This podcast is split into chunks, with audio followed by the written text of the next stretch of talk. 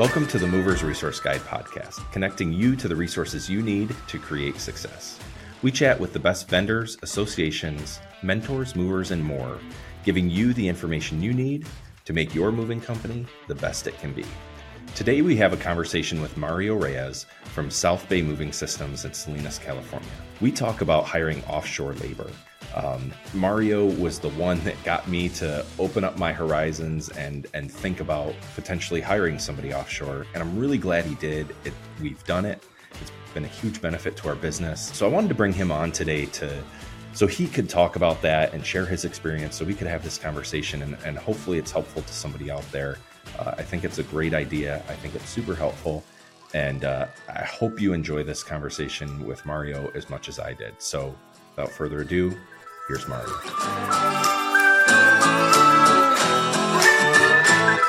All right. Thank you for joining us, Mario, on the Movers Resource Guide podcast.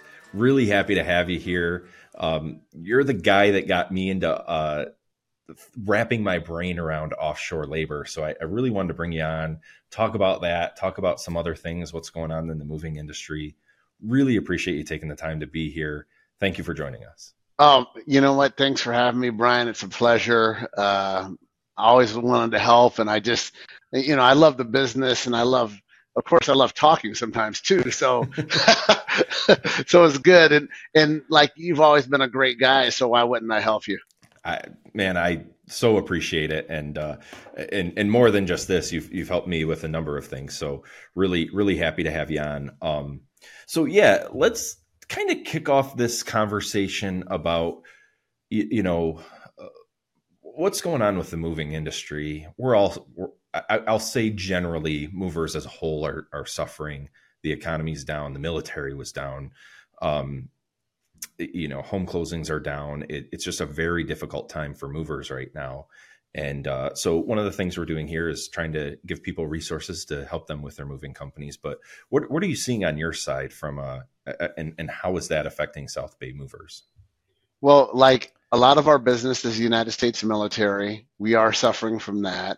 But the federal government is holding back on moves just because the cost of fuel, and we have a fuel surcharge with all our moves, so they don't want to spend the money on that. They're as much as we think that they're not, sometimes they are conscious of their budget, even though sometimes the way they spend, we don't know, but They are. And so they're worried about that. And also they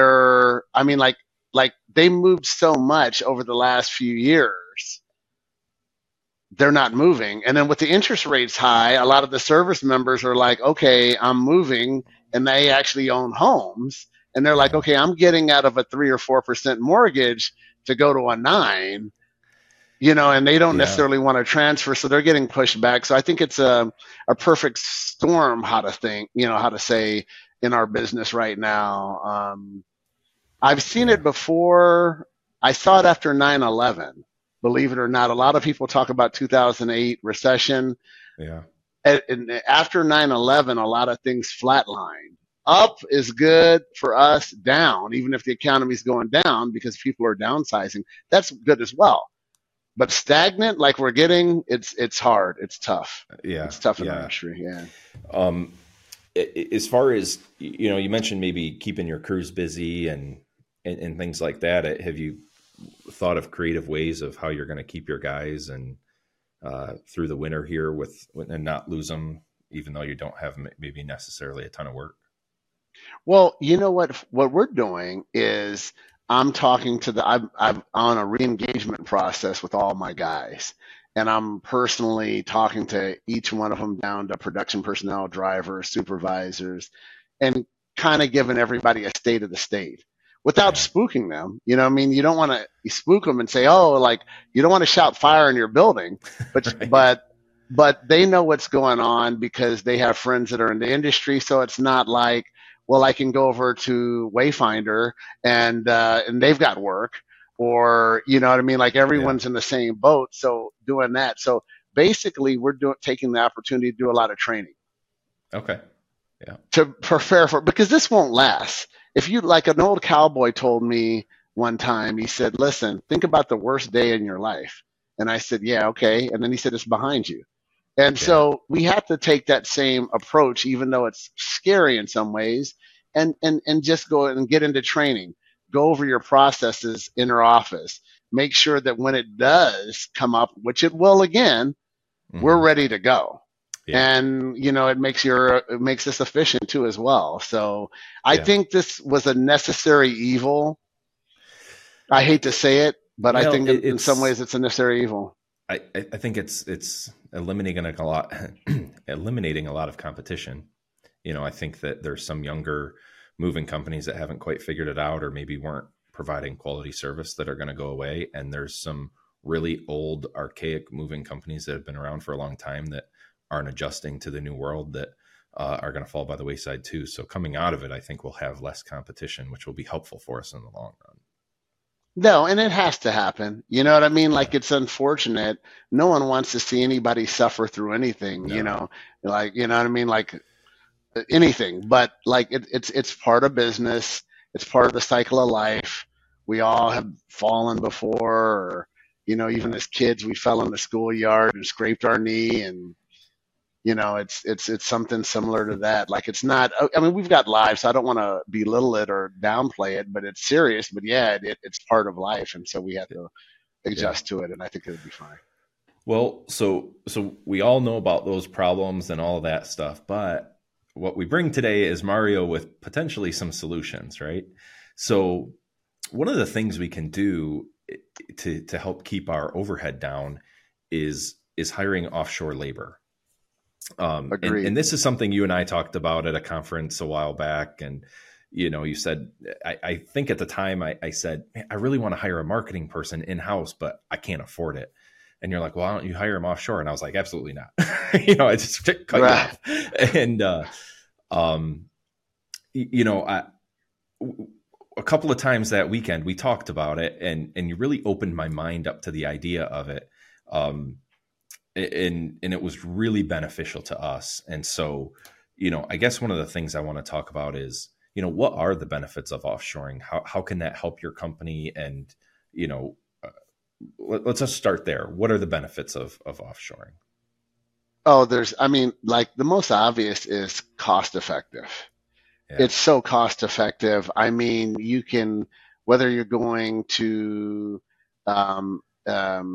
South Africa, or you're going to the Philippines, you can get like very, very good people. I'll just talk about like the Philippines because I've got a bigger background over there. Yeah. You can get someone directly, not through an agency, but through an agency, you can get them for about $1,200 to $1,400 a month. And that's for 40 hours a week. So 160 hours a month. If you go direct, you can probably save 40 to 50% of that. So the cost savings and the work ethic is incredible. Yeah.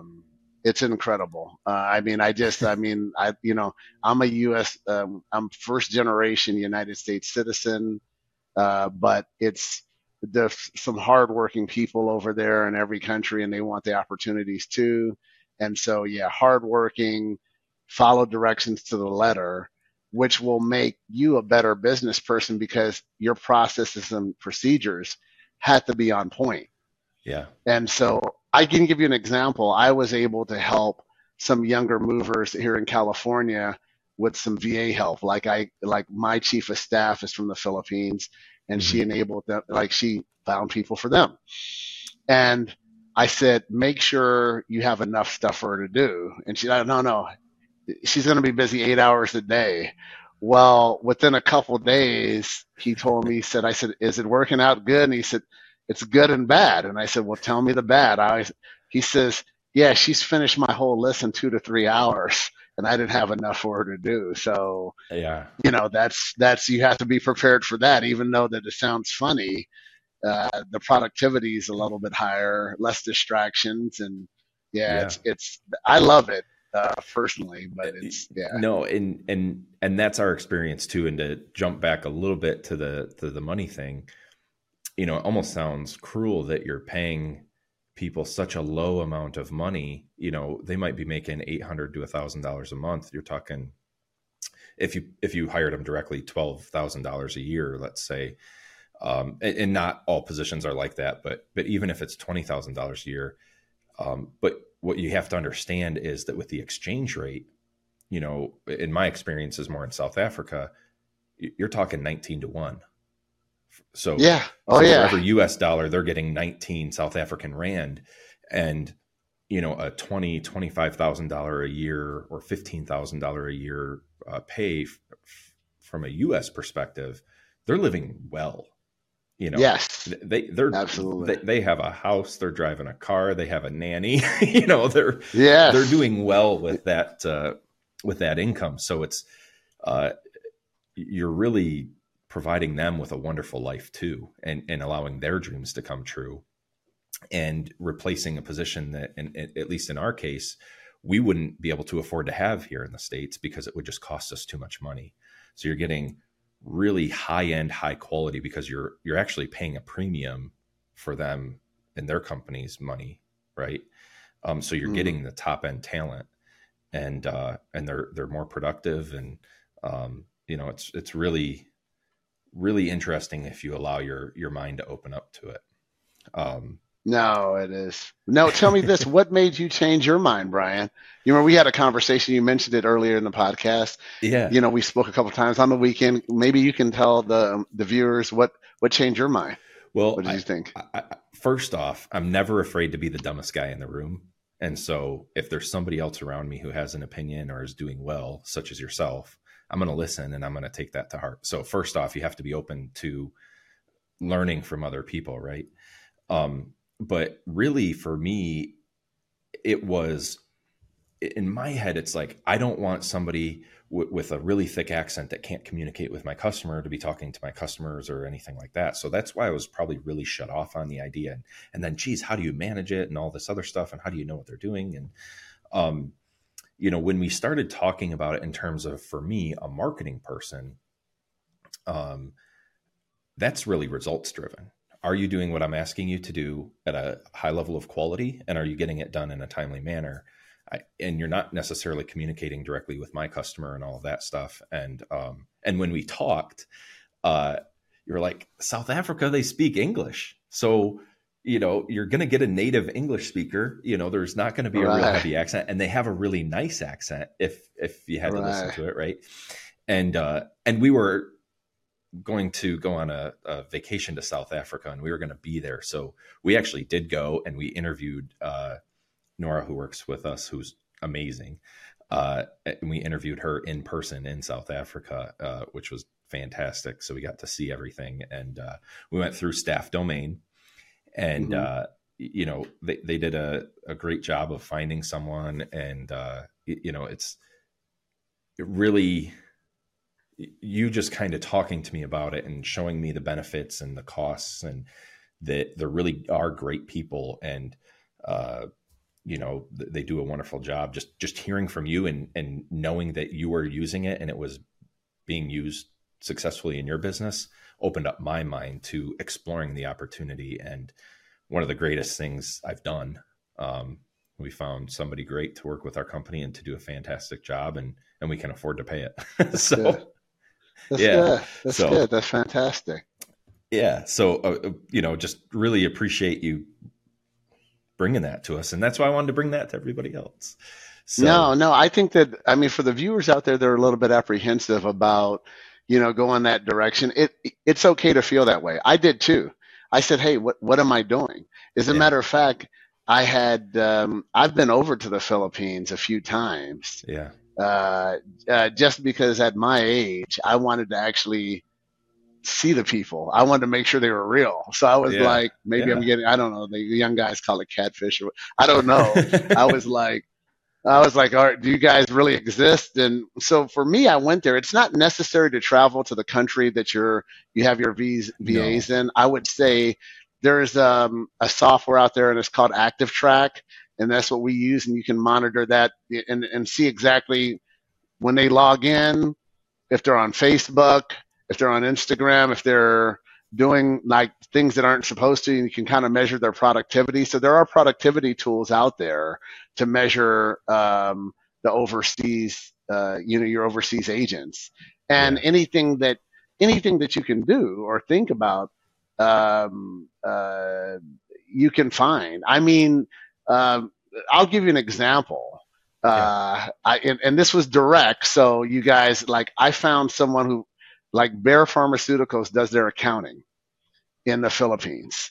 Okay. I found a lady that she passed the U.S. CPA test, and I'm paying under $400 a week, and she does all our billing for us.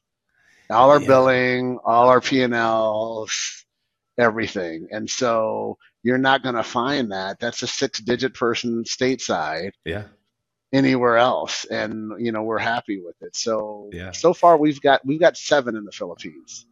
It's just incredible how much you've grown that. And even just in the time that I've known you, and, you know, just thinking about the number of employees that more employees you can have that than you could afford if they weren't overseas.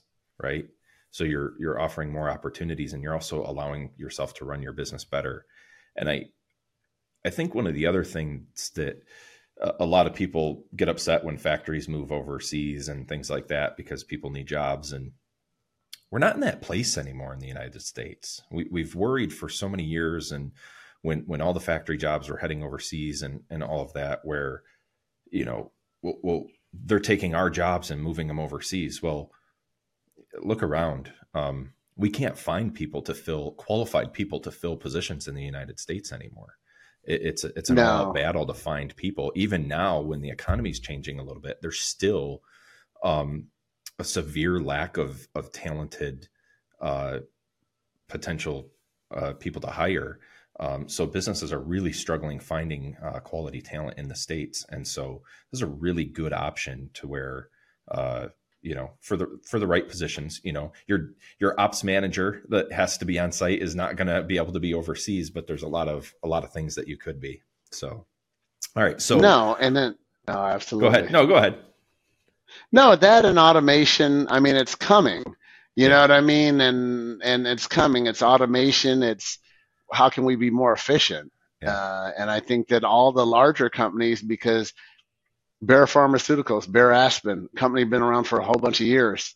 They're doing all their accounting in the Philippines. They've been there for 30 years. Yeah. So it's just now we have access to the internet, technology, things of that nature. Smaller businesses like you and I, we can go over there too as well and have an impact. Yeah. And it's hard because, like, you know, I mean, we all want, at least I do, like, and I know you do too, we all want our stateside employees to live the American dream. Absolutely. To fulfill all their destiny. But at the same time, if we can reach out to another part of the world and make their life better, I think that that's good. And I think it's fulfilling for me to be able to see how I've impacted lives in other countries, and for even my own stateside people. I'm always one to say, hey, to dig down and be engaged with all my people stateside and, you know, overseas, and to make sure, and, you know, that, hey, like, we're not treating them bad. We're actually enhancing their life. So, well, and honestly too, if you're able to engage with offshore labor and allow your company to be more profitable, it allows you to be more generous with your employees that are stateside, right? Correct. Absolutely. You have more money available to treat them the way you want to treat them. For sure. No, that's absolutely. I agree with you, Brian. So let's dig in here. We always like to. We're about halfway through. We love to dig into a funny story, since the industry has so many. And you've been around for a few years in the industry, so I'm sure you have a whole bushel full of funny stories. But why don't you pick one of those out for us, and let's hear about that. Well. Let's start off with the viewers. So I'm 59, and I've been in the moving business ever since I've been 12. So things have changed. You know what I mean? Like, we did business different, but this was a story that was a while ago, but it's not bad. It's not raunchy or anything, but it's actually funny. It's funny to me. So everyone who knows me, I was on the trucks at one time, and like until the last, like, 7 years ago, but this is when I was probably in my early 20s. We did a walk around, and a guy said, we walk into this garage, and lined up, he had all these antique and modern day slot machines. Okay. And he was so proud of them. And he said, okay, what are you guys going to do to take care of it? I said, sure, we're going to bubble wrap them all. We're going to pad wrap them. We can protect the glass of cardboard. He said, oh, man, that's good. These mean anything. He said, this one right here, I want to tell you, it was in the Flamingo. Bugsy Siegel himself, this was one of his favorite machines. And he actually had gambled on this machine. I was like, oh, wow, this is something else. Yeah. And for those of you who know, Bugsy Siegel was, there was always gambling in Nevada, but he invented Las Vegas as far as the big casinos, entertainers coming to sing it. So he did that. So anyway, and so I was like, wow, I was kind of amazed. So one of my guys looked around. So we went on to do, to look at other parts of the house, like on a free walkthrough. Mm-hmm. And all of a sudden we heard, the casino bell, so we're like, look at each other. So we run back to the garage. One of my guys, crew members, the money was falling out of the slot machine. He was scooping it up and putting it in his pocket. Right. And I'm like, hey man, what are you doing? He said, but I won. What are you talking about? I won. And I was like, man, put that money back. So the guy's looking at us like, yeah. So I was like, oh, that's, I think that was like, one, I've got 1 million of them. We could be on here for until next year. And I could just tell you about some are kind of like R-rated, some are even X-rated. We can't do that on this podcast, but yeah, we could go on for. That was one of my favorites. I always like that. Yeah. Oh, that's hilarious. And I can see the guy there too, just being like, I put money in, I pulled the handle. It's mine. It's mine. Yeah, he was like, I'd be like, it was a big explanation of why he had to give it back. You know what I mean? And I was like, hey, man, it was like in his mind. Not in a casino. Casino, exactly. Yeah, in the garage. He plugged it in. They weren't even plugged in. He was like, hey, I can't plug them in. Like the guy told me, he says, when I have my friends over, we have a poker night, and it's just us. And yeah, I turn them all on, and then we gamble, but it's just among our friends. But, he said, legally, I can't plug them in at all. I'm not supposed to. And so I was like, oh, okay. And then went in. I thought it was a great store at Bugsy. And I was like, oh. And then went on to the house and I heard that and I was like, my God. So, no. Oh, that Mario, that's amazing. That's a funny one. I appreciate you bringing that to us. Absolutely. You're welcome. That's my money. Well, thank you for sharing that with us. I appreciate you entertaining us there and taking that little break. So to dive back into the offshoring a little bit here, what would you say to somebody who is maybe closed off to the idea or was like me when you first said it? No, absolutely not. I don't want to do that. What would you say to them to kind of open their mindset and allow them to explore what that could do for their company? Well, I think I would go with the same approach as that you and I spoke. I said, hey, before you, like anything, I don't care if it's offshoring, if it's computer generated, if it's AI, whatever it is, I'm like, okay, we can find all the faults in everything in life. Let's put all the good things that this will incur, right? Yeah. And maybe that savings on that, you can increase your marketing spend. That'll help you out, which will provide more opportunities. If you're like, I don't want to put someone out of work. Well, no, you're going to create more jobs because at the decreased rate that you're saving over there, you can increase your marketing spend. In turn, when you increase your marketing spend, you're going to have to hire more movers. You're going to have to buy more trucks, because you've got more marketing to spend. And then in that point, you have to hire another operations person, another people to monitor. So you're actually helping grow the economy. You may cut off one part, but you're growing three others. And so it's almost the same thing when you close one door, others open, but you have to give examples. I mean, for you, bigger companies, hey, if they're doing it, why can't we, look at the savings and just like that, because I've got, friends that are like, hey, I don't want to put anybody out. And then I give that analogy and I say, hey, and it doesn't help me out. It's not like I have an offshoring company and I'm trying to sell my business. I'm just saying this is how it worked because For those who don't know me, I had some very hard times financially. I still do. Like, it's, owning a business is a struggle. It doesn't matter. But like very, very hard times. And so this is the way I was able to say, okay, how can I get from point A to point B faster than I did before? And that's how I did it. It's, hey, I saved some money here. I was able to do this. I was able to do that. Offshoring really helped. There are some people that say, hey, I'm sorry, that they didn't want, like we talked about the voice. I don't want someone with a foreign accent. That's why I said, hey, South Africa. We've got 3 of our sales agents over there. So we've got, I've got 10 total offshore people now.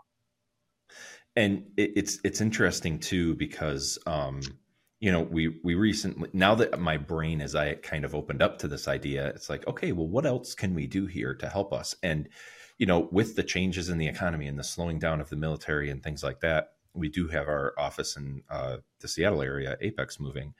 And between both Apex and Wayfinder, with everything that's happened over the last year, we've had to really lean out our overhead and shrink our office staff. And that's been painful. You know, we've had to lay people off, and we don't want to do it. And what we found at Apex was we were really struggling on, you know, making sure we were being attentive to the leads that were coming in, but we really were not able to hire back somebody financially that we didn't feel like it was wise to do that.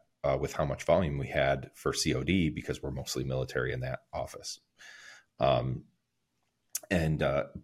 having now somebody who works offshore, we were able to really open up our mind to that. And so, you know, we met Milo at IAM a few weeks back, and he's out of Serbia, I believe. And we've been able to work with him to have him start taking in some of those sales calls and do our leads for us, and book some of those jobs for our Seattle office. And the rep that works with us out of Serbia doesn't have an accent at all. Fluent, no accent English. You know, went to college here, lived here for 7 years, and now just is back with his family there. And so we're getting high quality, really good sales with somebody who's in another country for, you know, very cost effective. And the language, the barrier that was the block in my mind isn't even a problem, you know? So, I love it.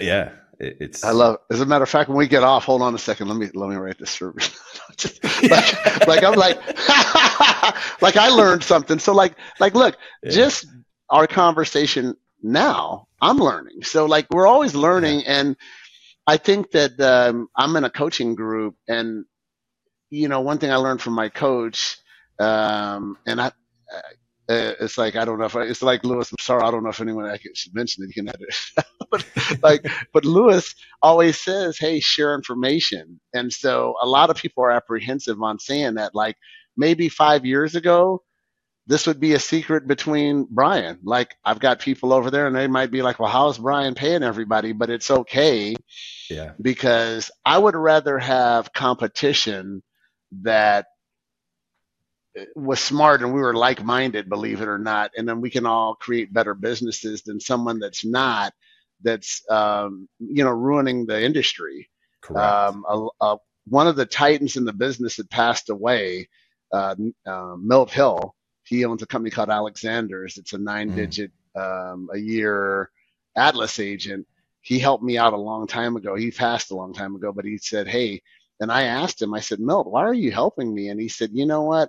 I'd rather deal with you and be a healthy competitor that we're like-minded than deal with someone that doesn't know the business, that's wrecking the business.